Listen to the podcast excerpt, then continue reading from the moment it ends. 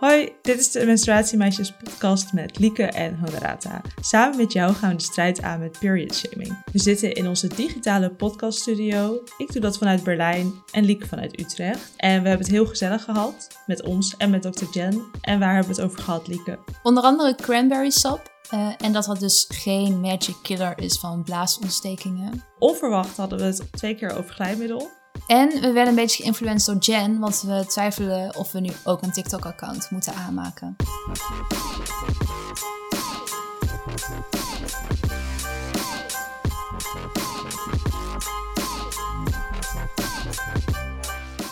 Nou, voor deze echt of nep hebben we afgesproken dat het thema verplicht moest passen bij de aflevering. Dus het thema is vagina slash vulva. En ik zat zo te denken, hmm... in wiens voordeel is dit nu? In die van mij of in die van jou? Ik, we hebben net allebei een heel boek over de vagina en vulva gelezen. En nu moet ik verplicht ja. iets gaan uitkiezen wat bij de vagina slash vulva past. Maar goed, vooruit. Ik heb me erbij neergelegd. Dit is mijn uh, echt of nep. Echt heel spannend wordt deze. Um, je vagina kan uit je lichaam vallen. Is dat echt of is dat nep? Hallo, wat is dit nou weer? Oh, um, is dat je niet bijgebleven? Ik denk echt. Uh, ja, dus echt. Oh, ik, ik, ging helemaal, ik kreeg helemaal hoop, zag je dat? En nu heb ik toch ja. weer een teleurstelling uh, te voortduren. Um, we gaan het in deze aflevering hebben over de Vagina Bijbel, een boek. Maar ik heb dit feitje dus ook uit het boek gehaald. En in het boek staat het volgende. Uh, dat kan, maar de kans dat zij uit je lichaam valt is heel klein. Het deel dat begint te dalen kan de cervix zijn. Het onderste deel van de uterus, uterus staat hier. Uterus? Dat is gewoon, dat is gewoon baarmoeder dan. Ja. Ja, oké. Okay. Nou, ik was even in de war van het woord ineens. De frontale vaginawand, de achterwand van de vagina. Of als je een hysterectomie hebt gehad, de bovenkant van de vagina. Een bruikbaar beeld daarbij is een sok die je deels binnenste buiten trekt. Het deel waaraan je trekt is dan de verzakking. En dan staat... Um, dat het belangrijkste symptoom van deze verzakking een vaginale uitstopping is. En zo'n drie tot zes procent van de mensen krijgt hiermee te maken. Nou, weten we dat ook weer. Dankjewel. elf tien voor mij dan, toch? Ja, graag gedaan en zo. Ja, ja dankjewel. Oké. Okay. Gaan we dan nu weer over het boek praten? Ja, dan gaan we nu echt over het boek praten. Uh, dit is onze eerste boekenclub aflevering. Uh, wij zijn allebei fanatieke lezers. Uh, jij moest me wel nog even het begrip boekenclub uitleggen, maar dat is nu achter de rug. Ik begrijp het helemaal. En nu hebben we een boekenclub aflevering uh, over het boek Vagina Bijbel van Jen Günther. Um, ja, dat boek hebben we gekregen van Samsara Uitgevers. Verder is dit niet gesponsord, dus we gaan gewoon vertellen wat we van dit boek vinden. Um, hoe gaat het met jou lezen dit jaar, Honorata? Ja, uh, ik had een leesdoel op Goodreads van zestig boeken dit jaar. Uh, dat was gewoon haalbaar, dat heb ik wel vaker gedaan. Uh, ik sta nu op nul. Ik ben trots. Oké, okay. Heel goed. Ja, maar ik kan wel in Goodreads zetten dat ik één boek heb geschreven. Um, ja, dat is ook dus wat dat waard. Dat is ook wel wat waard, ja. Ik, vind het, ja. ik uh, vergeef het me voor deze keer. Ja, ja. Okay. En jij? Um, ja, ik had een iets minder ambitieus doel. Ik vind zestig, ja, jij doet er heel nonchalant over, maar dat vind ik wel echt heel veel. Ik, had... ik sta nu op nul, dus uh, ja, ga je gang. Ja, ja oké. Okay. Vorig jaar, ik heb dit nog even gecheckt, heb ik achtendertig boeken gelezen. Uh, en dit jaar had ik het doel van veertig. Um, ik ben wel weer begonnen met lezen, want tijdens het schrijven vond ik dat inderdaad, um, net als jij, echt niet fijn. En kon, lukte dat gewoon niet. Um, Ja, nu lig ik nog negen boeken achter of zo. Maar ik heb een beetje door het wegvallen van...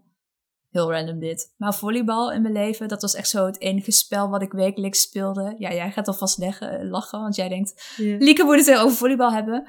Maar nu is dat lezen een soort van spel voor mij geworden. Dus ik, ik, ja, uh, dat, ja, ik wil gewoon heel graag dat leesdoel bereiken. En dan heb ik, de, heb ik gewonnen of zo. Dat, dat, dat gevoel yeah. heb ik dan. Nou, dus uh, nou, dat is mijn uh, status. Ja, en hiermee lezen. Ben je dus al één boek weer dichter bij je doel gekomen. Ja, en met ons eigen boek, dat, dat, dan gaat het snel, hè? Kan die telt ook meteen... wel als gelezen, ja. Ja, ja hoor. Maar dat, uh, ons eigen boek heb ik wel echt zo twintig keer gelezen, dus ja. Ik zet hem een paar keer in. Dat, dat zie je dan niet, hè, in Goodreads. Ja. Nou, um, de Vagina Bijbel. Ja, ik ging een stukje voorlezen.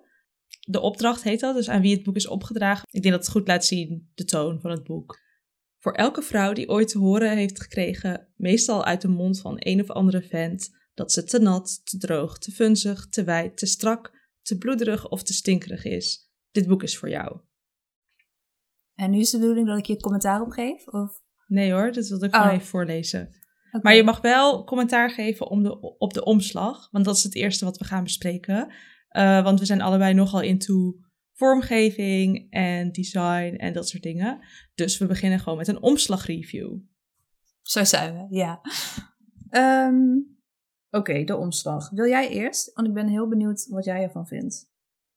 Nou, ik word altijd een klein beetje verdrietig als een boek een heel mooi omslag heeft in de Amerikaanse of Engelse versie.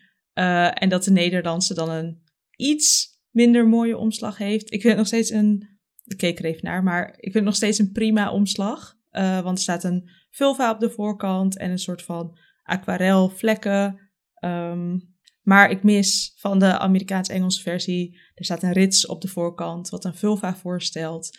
En dat spreekt mij gewoon heel erg aan. En dit heb je ook gezien bij Period Power van Macy Hill. Dat die in het Engels veel mooier, strakker is vormgegeven dan de Nederlandse versie. En dat ook mensen gewoon letterlijk de Engelse versie gaan kopen, omdat die mooier is. Nou ja, ja. Dat is een beetje mijn mini-review.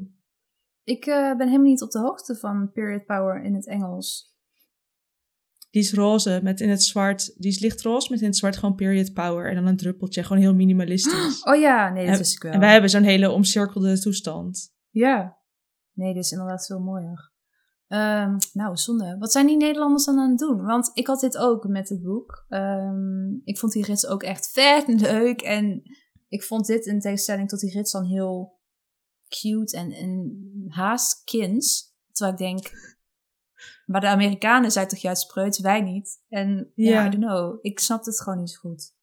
Nee, het is misschien met rechten of misschien aangepast op de markt. Um, maar je hebt zelfs dus dat boeken die in Amerika of Engeland, dat ze dan ook uh, de omslag wordt aangepast. Zelfs tussen twee Engelstalige landen. Gewoon om op de doelgroep of uh, publiek aan te sluiten. Maar nee, hier uh, wint wel de Engelse versie voor mij. Ja. Ik kan ook echt niks bedenken wat ik hier dan Nederlands aan vind. Ja, ik snap het gewoon niet. Oké, okay, zullen we... Ja, don't Verder? judge a book by its cover, hè? Ja, precies.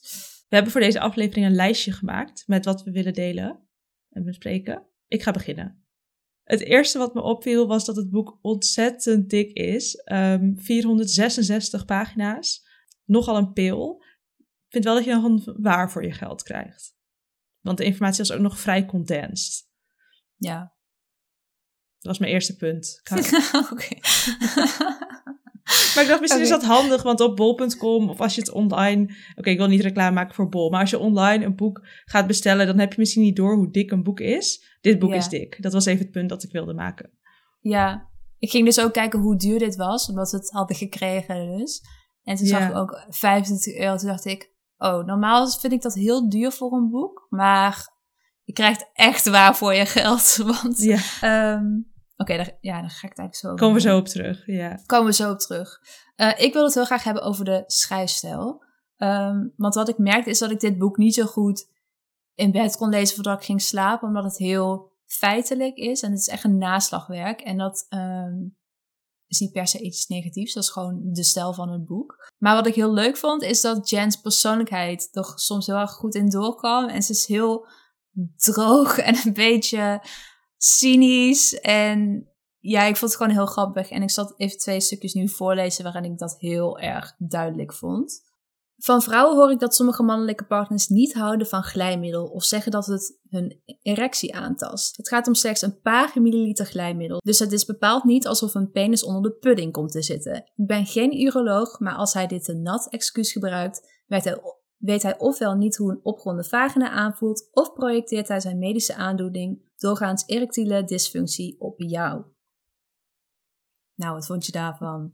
Nou, jij plakt even het explicit uh, label op onze aflevering.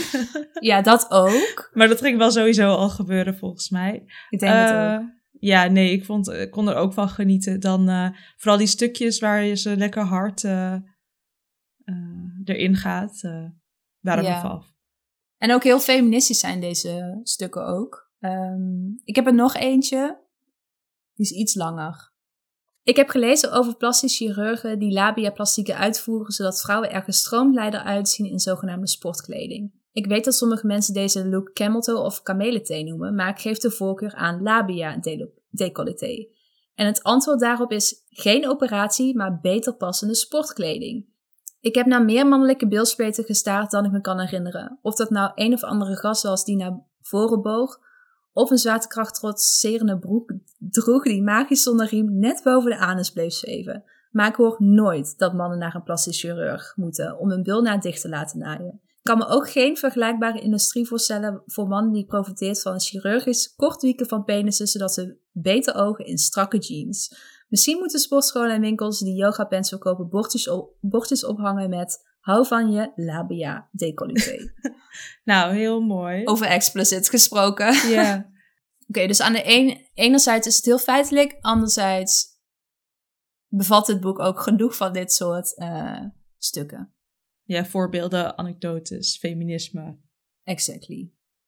Nou, dan ben ik weer aan de beurt. Mijn favoriete hoofdstukken waren natuurlijk de hoofdstukken over menstruatie. Misschien niet echt verrassend. Meen je dat nou?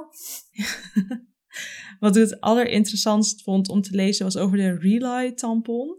Uh, dat is die tampon die heel lang in kon houden, die van de markt is gehaald. En die heeft zij gewoon in haar jongere jaren gebruikt. En dat vond ik echt... Nou, was echt... Uh, Flabbergasted. Nou, een beetje zoals wij Pinky Gloves hebben meegemaakt of zo. Um, ja. Dus ik wilde een stukje voorlezen, want het is wel echt nog net iets anders dan ik tot nu toe heb gelezen.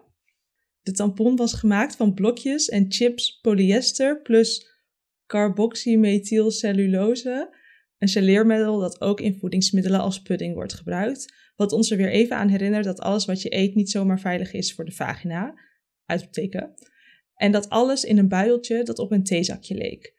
De slogan was, it even absorbs the worry, ofwel het absorbeert zelfs alle zorgen. Ik probeerde Rely op mijn veertiende en de tampon absorbeerde zoveel bloed dat als je dat gevaarte eruit haalde, het net leek of je een enorme perzik baarde. Nou, als ik uh, over een paar jaar dit soort anekdotes mag vertellen dan uh, in een boek, dan ben ik uh, blij. Helemaal content. Ja. Yeah. Um, ben ik dan weer? Mm-hmm. Nou, jij had het al over hoe dik dit boek was. En mijn aanname was ook een beetje van... Ja, hoe, hoeveel kun je nou vertellen over de vagina en vulva, weet je wel?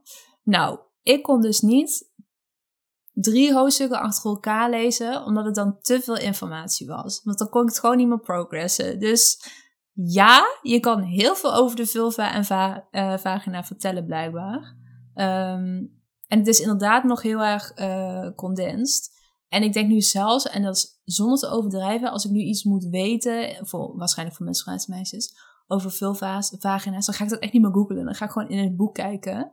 Ik heb ook thuis een heel streng fysiek boekenbeleid. Als in, ik hou alleen boeken waar ik nog iets aan heb... en deze gaat de deur echt niet uit. Dus um, ja, het is gewoon heel compleet. En ik, ik neem het echt helemaal terug, mijn aanname van... oh, zoveel kun je toch niet vertellen? Um, jawel... Ik denk ook dat het boek daar heel geschikt voor is om als naslagwerk te gebruiken of als je een vraag hebt. En ik had ergens de verwachting, maar daar kwam ik pas achter toen ik aan het, aan het lezen was, dat heel veel vanuit haar hoofd zou zijn. Zo van, dit heb ik geleerd of dit weet ik. Maar er worden echt ook nog flink veel wetenschappelijke onderzoeken aangehaald. En dus niet dat ze zegt, um, dit ene stofje is niet goed, maar dan echt van, dat blijkt hieruit en hieruit en hieruit. En dat vind ja. ik wel heel fijn, dat het daarmee ook een heel betrouwbaar uh, naslagwerk is. Ja, en ze haalt ook heel veel mythes onderuit. Want ik had bijvoorbeeld cranberry sap en uh, blaasontsteking. Dat had ik helemaal voor ja. waarheid aangenomen, want dat hoor je zo vaak. Ik ken mensen... Oh, je Lieke, je weet inmiddels toch wel beter. Ja, nu denk ik, nu lach ik mezelf een beetje uit. Als ik, ook als ja. ik mezelf dit hoor zeggen. Maar... Um, Ja, en stel je wilt daar nog meer over weten, dan heb je dit boek. Maar dan heb je ook haar bronnenlijst die ook wel een aantal pagina's in beslag neemt. Dus uh, yeah. ja, inderdaad een heel goed naslagwerk. Wat me ook opviel en wat ook heel herkenbaar was voor mij... was dat ze nogal wat producten afkraakt en innovaties. ja, ik weet niet, dat doen wij dan ook. En we doen dat natuurlijk wel anders, want zij doet het heel erg vanuit een gynaecologische, medische achtergrond. En wij doen het vooral vanuit communicatie, shaming, uh, taboe, dat soort dingen. Inclusiviteit. Ja. Maar ik heb ook nog heel veel geleerd. Ik dacht dat ik inmiddels wel genoeg wist. Um, maar ik wist bijvoorbeeld niet dat bij T S S, dat de tamponziekte, Uh, dat lucht daar een grote veroorzaker van is. Dus dat bijvoorbeeld sponstampons die lucht bevatten weer meer kans, uh, dat je dan meer kans hebt op T S S. Nou is die kans allemaal heel klein, maar ik wist niet dat lucht een issue kon zijn. Dat hoorde ik echt voor het eerst. Dus ja. uh, ik heb hier echt nog heel erg veel van geleerd. Ja, retweet. Ik dacht, misschien is het leuk om het boek een aantal sterren te geven. Maar ik moet daar eerst iets over uitleggen. Want ik geef in Goodreads, uh, dat is zo'n app waarin je je boeken, gelezen boeken kunt bijhouden. Geef ik boeken altijd sterren. Maar ik doe dat sinds kort anders. Want eerst ging ik helemaal zo nadenken van, hoe goed is dit boek? Ik had het bijvoorbeeld heel erg bij eenentwintig lessen voor de eenentwintigste eeuw. Dat is een heel bekend boek. En ik kon wel echt merken en ik las dat het goed was, maar het bevatte ook heel veel geschiedenis. En dat is echt ene oor in, andere oor uit bij mij. Ik kan er niks aan doen. Ik zou willen dat ik daar meer interesse in heb, maar het lukt gewoon niet.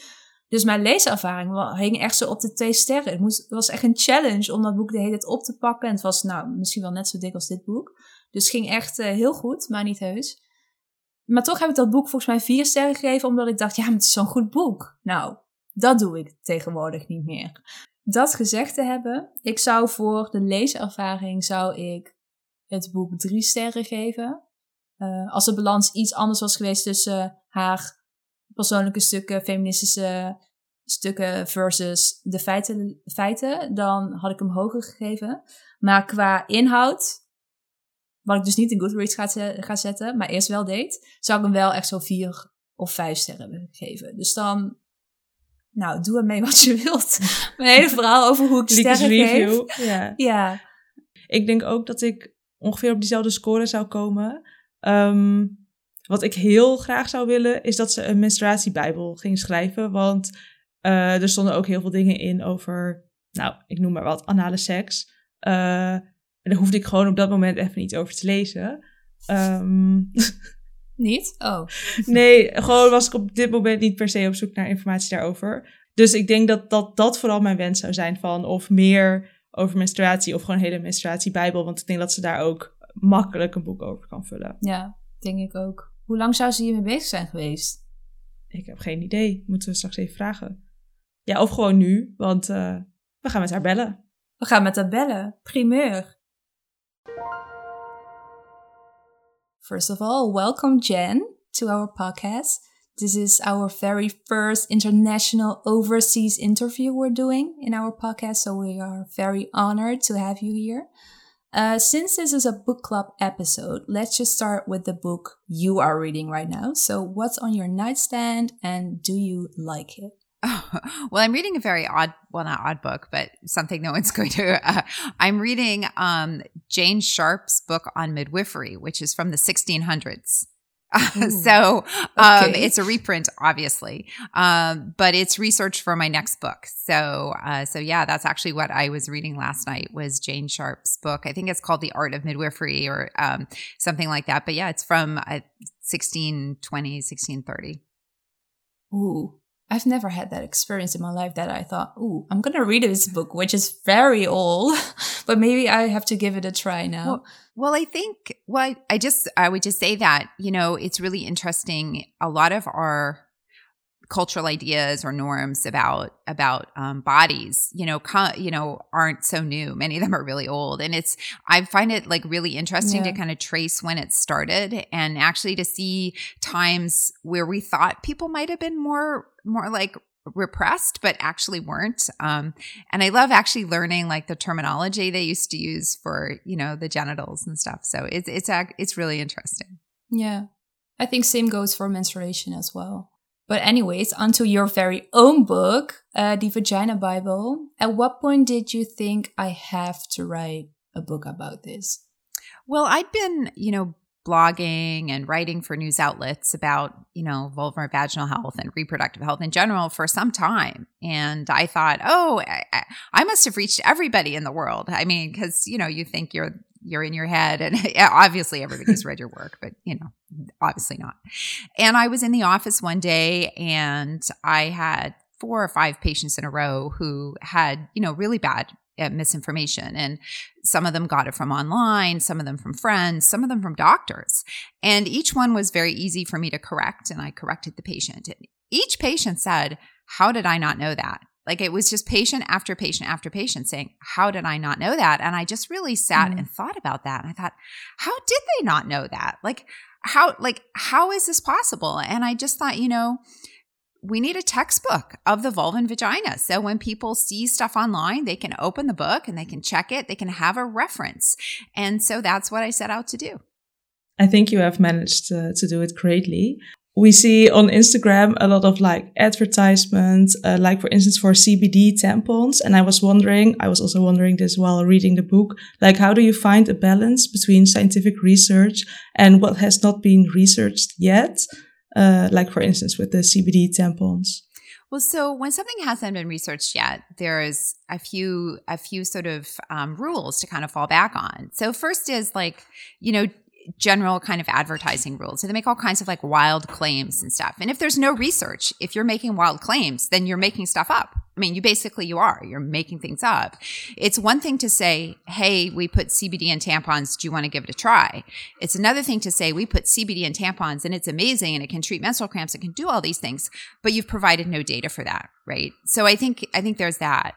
So the way I approach those things is I look at, you know, what peripheral data might we have? And, you know, for example, one company that sells C B D tampons claims that the vagina has more C B D receptors, uh, more cannabinoid, cannabinoid receptors than anywhere in the body. And the article that they link to doesn't say that. So, mm. you know, so, so I start doing things like that. And as soon as I catch somebody out on like one piece of misinformation, then as far as I'm concerned, everything's contaminated because it tells me that either they didn't know how to read that paper or they didn't care. You know, it's one of those two things and they're both kind of not good. I think that the problem that we have is so many companies are trying to get around um, regulations, and regulations exist to protect us, right? So before we had regulations about tampons, people thought they had a better idea with the Rely tampon. And you know what? It killed women. So the idea that putting something in the vagina that's completely untested when we know that the ecosystem is very complex, and to make the assumption that it's safe, well, the other assumption that is harmful could equally be true. So people need to know that, but ultimately their choice. And if they have that information and they want to give it a try, then they've been informed. Yeah.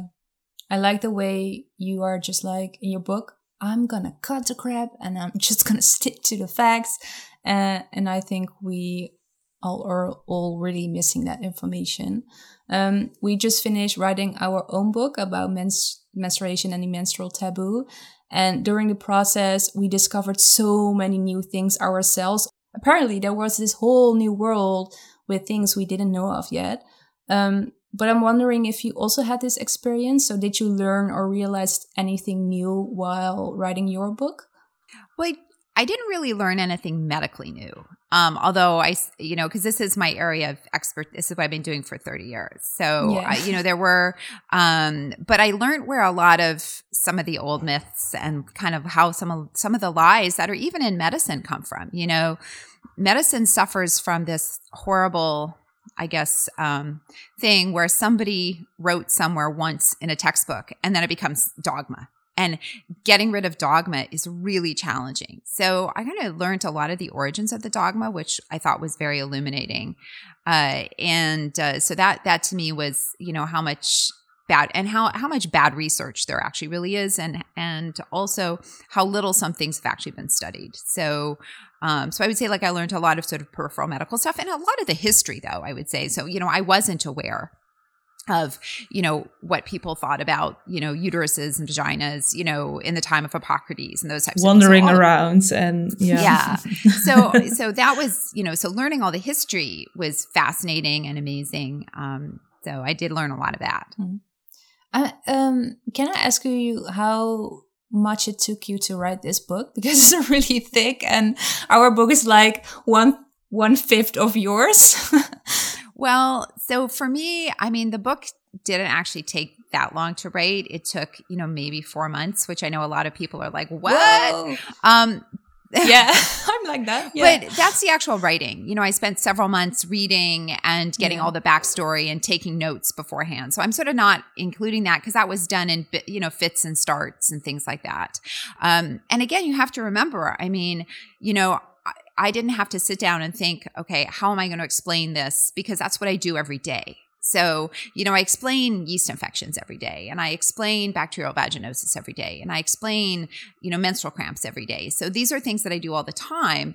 Um, but it was, you know, making sure I had the right references and all of that stuff. So, so yeah, so I think maybe, maybe it took me four months, five months to actually write it. But, but I, like I said, you know, I, I mean, it was also thirty years in the making. So there's that. Yeah. Okay. Yeah. Uh, in the book, you've also written multiple chapters about menstruation and menopause. Um, what is something that people should really know uh, about this topic? Well, about menstruation, I think it's really important for, you know, if, if I wanted to give like a, a top medical tip, is that if you're soaking your clothes, your periods are too heavy. And that's something that you should be talking with your medical provider about. And if your medical provider dismisses you, find another one. So sort of that's kind of what we they used to call flooding back in the day. And that's, you know, if your period are heavy, is heavy enough that your men, your appropriately chosen menstrual product um, isn't, you know, isn't cutting it, then you should you should be seek, seeking help. So I think that's kind of one good rule of thumb that every single person should know. And that'd be useful for everybody, even people who don't menstruate, to know, because, you know, if your friend's soaking their clothes, you can say, hey, you know, you should be talking to your medical provider about that. Uh, and about menopause, I think the one thing I want people to know is that menopause is not a disease. It's presented as a disease state, but if you say menopause is a disease, then puberty is a disease, and then pregnancy is a disease. It's not. Menopause is actually a planned end of ovulation. And we actually have all this incredible information to show us that women in menopause actually helped evolution. They helped drive, you know, the way we are today. They were vital, important members of society. So, you know, women in menopause were incredibly strong. They they did a ton for their society. So yeah, menopause isn't a disease. No.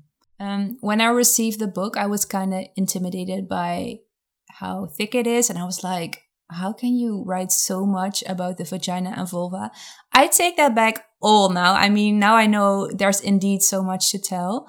Uh, but what is your explanation for the fact that we don't know all these things already? How is that possible? So I think there's several reasons. So one, obviously, the patriarchy. Right? You know, yeah. If the vulva and the vagina is shameful, well, we don't talk about shameful things. I mean, it wasn't until the nineteen eighties that the New York Times could actually print the word vagina. Yeah. And some morning shows in the States still won't use that word. So, you know, so if you can't talk about something, the implications is shameful, and where, you know, you just don't, there's no information about shameful stuff, right? So I think there's that. The other issue is um, is the fact that, uh, you know, it's actually, medicine's a really good reflection of society. And the vulva and the vagina have sort of been really carved out to be a niche part of O B G Y N, whereas it should really be something that a lot of providers know about. Um, and then finally, you know, medicine focuses a lot on you know, on what are thought of as big things, right? So you think about a vaginal infection and you think, oh, that's not a big thing. Well, actually, it really is a big thing. And it can be very catastrophic to a lot of people and cause a lot of harm. But again, why is it not viewed as a big thing? Well, the people until recently who've had a seat at the table have been men. I think the other thing that it's also important to point out is that we didn't really know about the complexity of the vaginal microbiome until really relatively recently.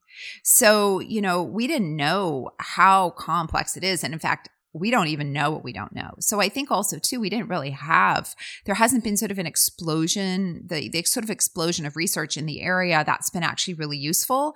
It's really just been in about the last ten or fifteen years. So I think we also have to acknowledge that we didn't have the technology to learn a lot of stuff.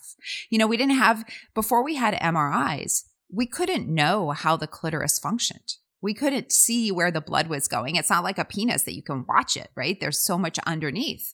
So we also didn't have the technology to give us the information that we needed. I mean, if you dissect a body and dissect a clitoris, that's not the same as what's happening, you know, physiologically. Yeah. I'm happy you say it's an explosion of research the latest years. So that means there's still many more to come, I guess. Oh, yeah. No, I mean, especially when you're looking at the vaginal microbiome. I mean, I always tell people, so when I started in O B G Y N, we said it was all about lactobacillus acidophilus. That was the most important thing because that's the only one we could grow in the lab. I mean, you know, but now that technology has advanced, we actually know lactobacillus acidophilus is is of no importance to the vaginal ecosystem. It's all these other lactobacilli strains that are far more important. But we couldn't have known that until somebody invented P C R technology. So we couldn't have known that until somebody was able to, you know, to, um, you know, get the, the genomes to divide, design tests to, you know, to invent the P C R. So all these things had to happen. And so now thirty years later, we know that there's five different colonies of sort of, you know, healthy bacteria in the vagina, and different people have different colonies, and it changes morning to afternoon to evening, which is part of the complexity. So, so yeah, thirty years, that's a huge, huge change. Voordat we verder gaan, nog even dit. Want wil je nu meer podcasts, dat we meer bedrijven lastigvallen omdat ze period shamen, meer boeken, meer illustraties, meer community? Nou, of wil je gewoon meer menstruatiemeisjes? Steun ons werk dan via Petje Af. Dat kan maandelijks of eenmalig. Je krijgt onze eeuwige dank in return, maar ook exclusieve content. Je wordt onderdeel van onze community. Ik kan dus lekker meedenken en meepraten. En je krijgt exclusieve stories op Instagram. Ja, klinkt dit nou goed? Dan vind je alle informatie op petje.af slash menstruatiemeisjes. In your book you also mention quite a few not so great products. Um, which product is in your uh, eyes the biggest offender? Oh my gosh, that's like asking me to choose which of my children I like best because I hate so many of them. Um, you know, I would say right now I hate the people who um, are promoting boric acid because it's become like the new the new probiotics, right? Nobody talks about probiotics anymore. Or they're it's falling out of favor because they don't really work. The studies are terrible, and you know, um, so. And the problem with boric acid is, is that it actually does have a couple of medical indications. But the way it's being promoted is not for those indications. It's being promoted with lies about balancing the vaginal pH. And, and it, that's not how it works. It's an antiseptic. It works by killing everything. So I've seen this explosion of people using vaginal boric acid regularly to try to, you know, touch up their vagina or whatever problem. And they're actually killing all their good bacteria. So And it's very hard to undo misinformation about a product that actually has some use. It's just now being used inappropriately, right? Because it's very easy to blend the fact and the fiction when there's actually fact. So I would say the the the explosion of over-the-counter boric acid products right now is like the thing that annoys me the most. Good to know. I, I don't think it has arrived in the, the Netherlands yet, but we will be on the lookout and attack uh, if it arrives here. Yeah. Yeah, if anybody wants to know how to use boric acid or the appropriate indications, it's in the book. Okay. I'm also noticing that right now I'm like, do people really believe that? But before reading your book, I was that person that thought cranberry juice was good for your vagina. So it's a big gap now. Yeah, but if it's everywhere, of course you believe it, right? And yeah. If you walk in the grocery store and you see it advertised for that, so all of these things reinforce it. So of course you think that. But, you know, like if the world expert in bladder infections, Doctor Lindsay Nicole, or she's one of the world experts, says it doesn't work, like that's good enough for me. Like she's the world, like I trust, she's she knows more about bladder infections than I can ever possibly know. So if she, that's what she says, I'm good. Yeah, I've been started, uh, I started Googling if I want to know like C B D, then I'm like, Jen Günther, uh, C B D, checking, checking the Vagenda, your newsletter. Uh, if you've said anything about it, I think you are our go-to, uh, experts. Yeah. So oh, it's great to have you, you here. Are there any products that you do recommend to people with vaginas? Yeah. So lots of people like lube. Some people need it. Um, and so lubricants for sex can be great. Uh, I usually tell people that the best ones to start with are silicone lubes because they've been shown to be the least irritating. And so especially for post for people who are postmenopausal. Uh, but, you know, there's plenty of good water-based lubes too. You just have to be careful about your choice based on, you know, some ingredients, which is all covered in the book. But the thing about silicone-based lubes is they don't have any added ingredients. They're just, there's just two or three different kinds of silicones that can be in there. So it's kind of a no-brainer to, to pick those. So silicone lubes are great. Uh, For postmenopausal people, um, vaginal moisturizers over the counter can be very useful. Um, especially, I think people really like the ones with high hyaluronic acid. That those there's a variety of products like that.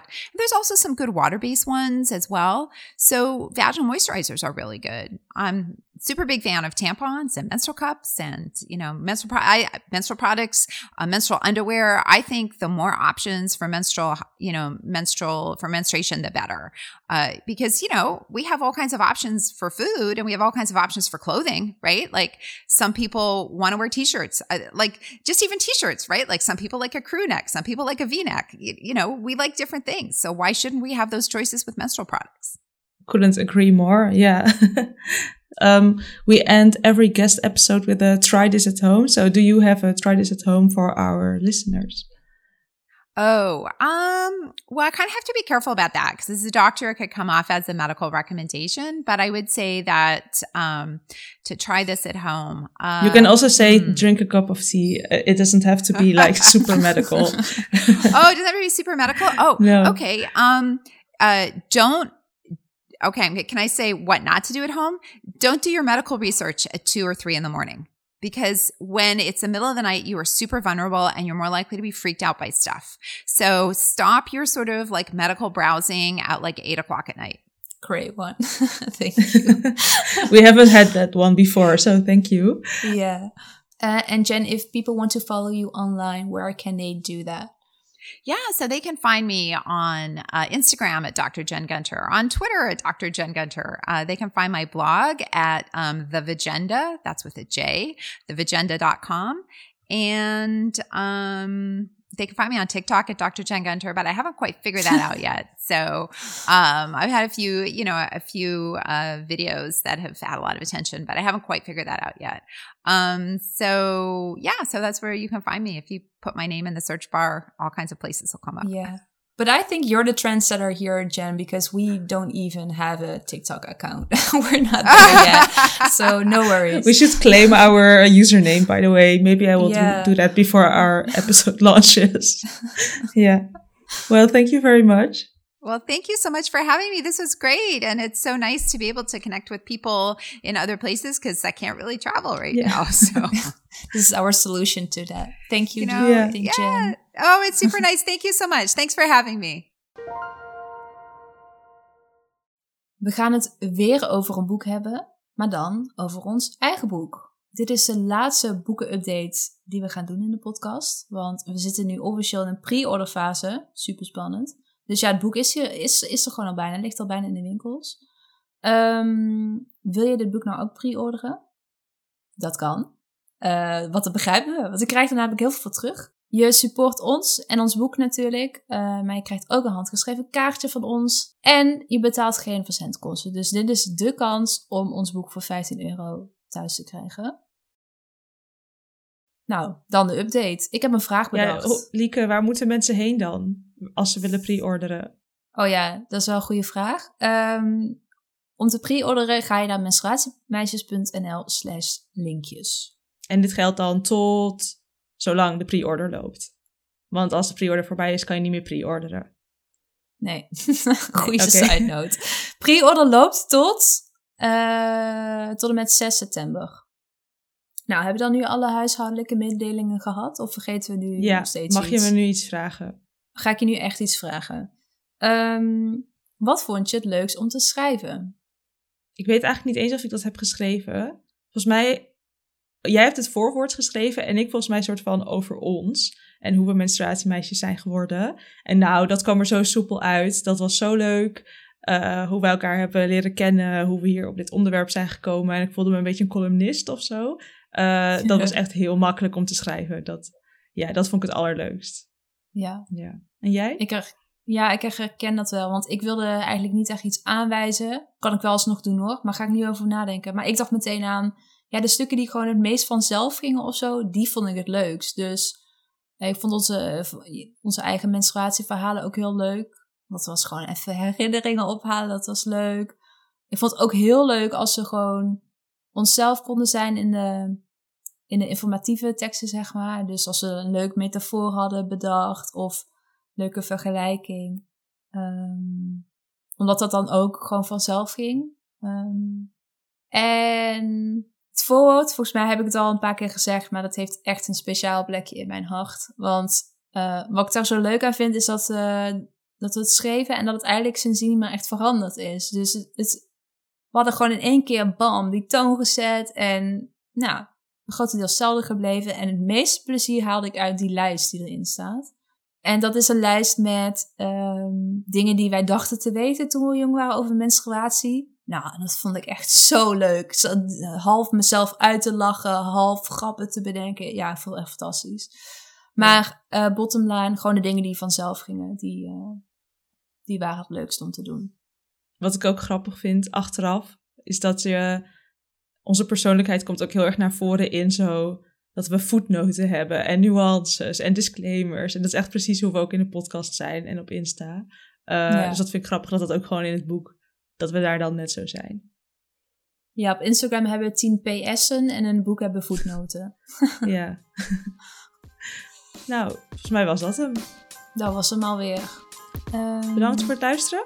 Bedankt voor het luisteren. De volgende aflevering um, gaat over ons boek. Ik, ja. ja, ik moest er twee seconden over nadenken. Maar uiteraard gaat die over ons boek. Want ons boek is dan echt bijna uit. Dus uh, daar gaan we het er gewoon nog een keer over hebben. En dan heel goed.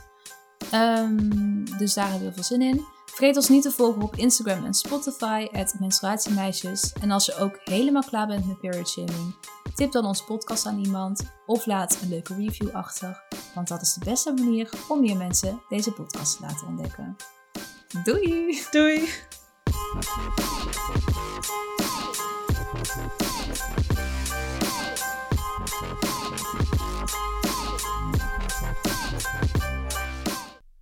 Uh, ik kan wel zeggen, straks. Nu. Ja, is goed. Doe maar. Spontaan.